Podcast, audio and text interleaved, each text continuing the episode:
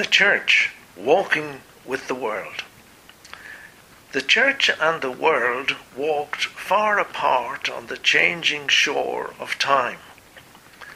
The world was singing a giddy song, and the Church a hymn sublime.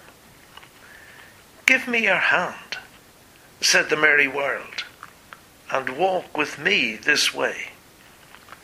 But the good Church hid her snowy hands and solemnly answered, Nay, I will not give you my hand, she said, and I will not walk with you. Your way is the way of eternal death, and your words are all untrue.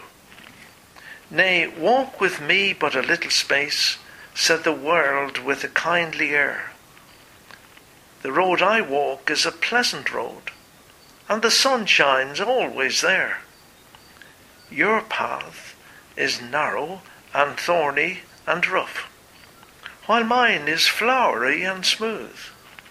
Your lot is sad with reproach and toil, while in rounds of joy I move. The sky to me is always blue. No want, no toil I know. The sky above you is always dark. Your lot is a lot of woe.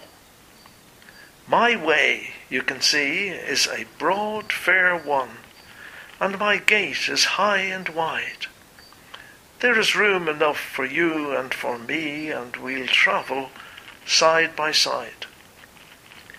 Half shyly, the church approached the world and gave him her hand of snow. And the old world grasped it and walked along and whispered in accents low, Your dress is too simple to please my taste. I have gold and pearls to wear, rich velvets and silks for your graceful form, and diamonds to deck your hair. The church looked down at her plain white robes, and then at the dazzling world, and blushed as she saw his handsome lipped with a smile contemptuous curled. I will change my dress for a costlier one, said the church with a smile of grace. Then her pure white garments drifted away, and the world gave in their place beautiful satins and fashionable silks, and roses and gems and pearls, while over her forehead her bright hair fell, crisped in a thousand curls. Your house is too plain, said the proud old world. I will build you one like mine, with marble walls and towers of gold, and furniture ever so fine. He built her a costly and beautiful house, most splendid it was to behold. Her sons and her beautiful daughters dwelt there, gleaming in purple and gold. Rich fairs and shows in the halls were held, and the world and his children were there. Laughter and music and feasting were heard in the place that was meant for prayer. There were cushioned seats for the rich and gay to sit in their pomp and pride, but the poor who were clad in shabby array sat meekly down outside. Your preachers are too old and plain, said the gay world with a sneer. They frighten my children with dreadful tales which I like them not to hear. They warn of judgments and fire and pain, of gloom, of the darkest night, and speak of the place that should not be mentioned to ears polite. I will send you some of a better stamp, more brilliant and gay and fast, who will show how men may live as they list and then get to heaven at last. The Father is merciful, great and good, tender, loving and kind. Do you think he would take one small child to heaven and leave another behind? So she sent for pleasing and gay divines, deemed gifted and great and learned. The plain old men who had preached the cross were out of her pulpits turned. Then Mammon came in supporting the church and rented a prominent pew. And preaching and singing and floral display proclaimed a gospel new. Then fair and festival, frolics untold were held in the place of prayer, and maidens, bewitching as sirens of old, with worldly graces rare, thought up the very cunningest tricks, untrammelled by gospel or laws, to beguile and amuse and win from the world some help for the righteous cause. The angel of mercy flew over the church and whispered, I know thy sin. Then the church looked sad and earnestly longed to gather her children in. But some were out at the midnight ball, and some were at the play, and some were drinking in gay saloons, so she quietly turned away. Then said the world in soothing tones, Your children mean no harm, merely indulging in innocent sports.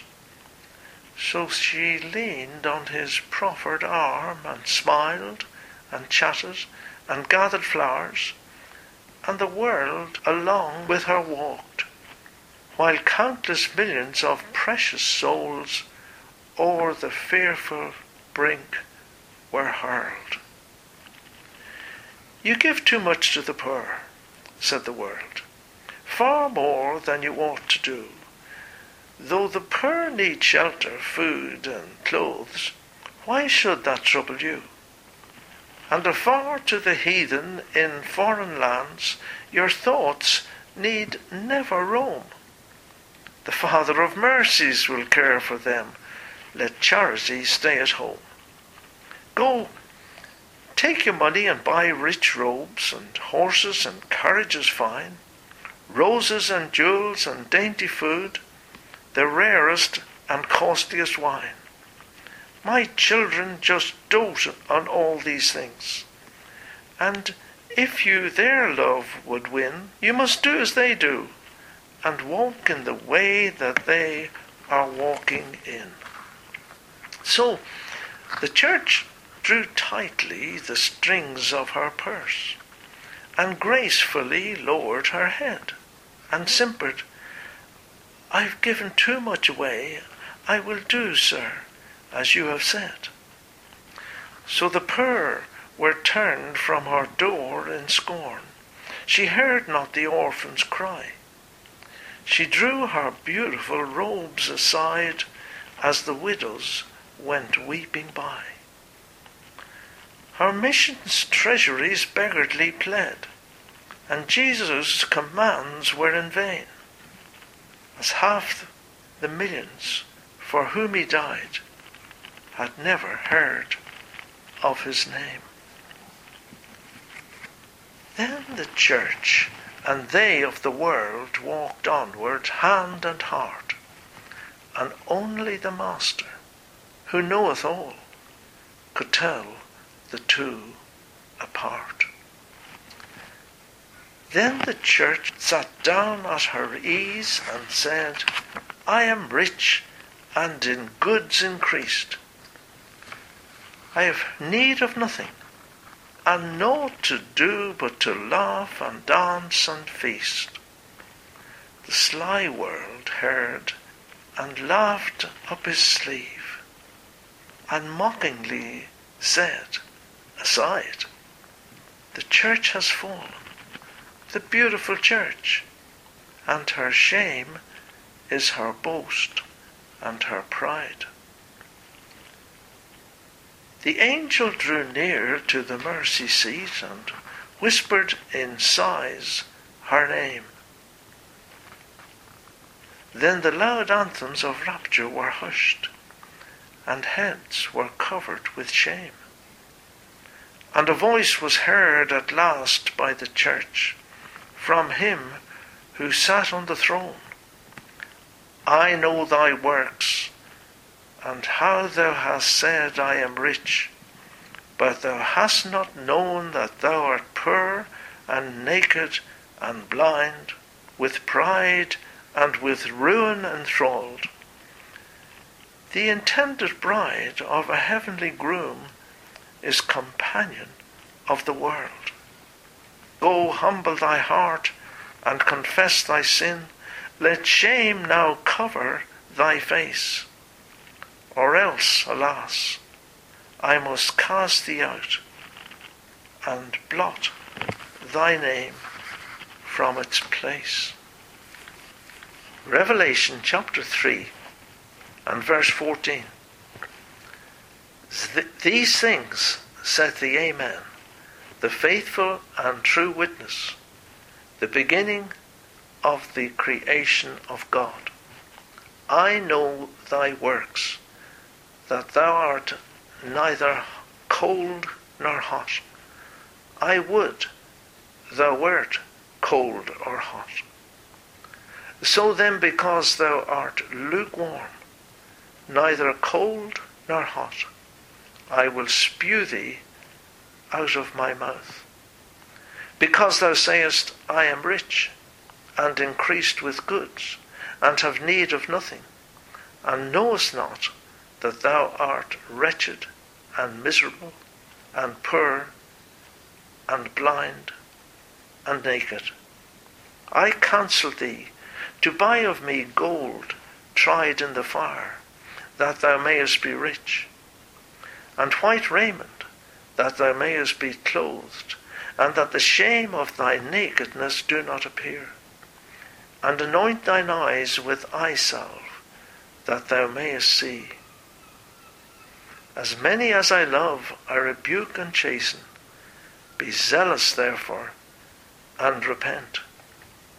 Behold, I stand at the door and knock. If any man hear my voice and open the door, I will come into him and will sup with him, and he with me.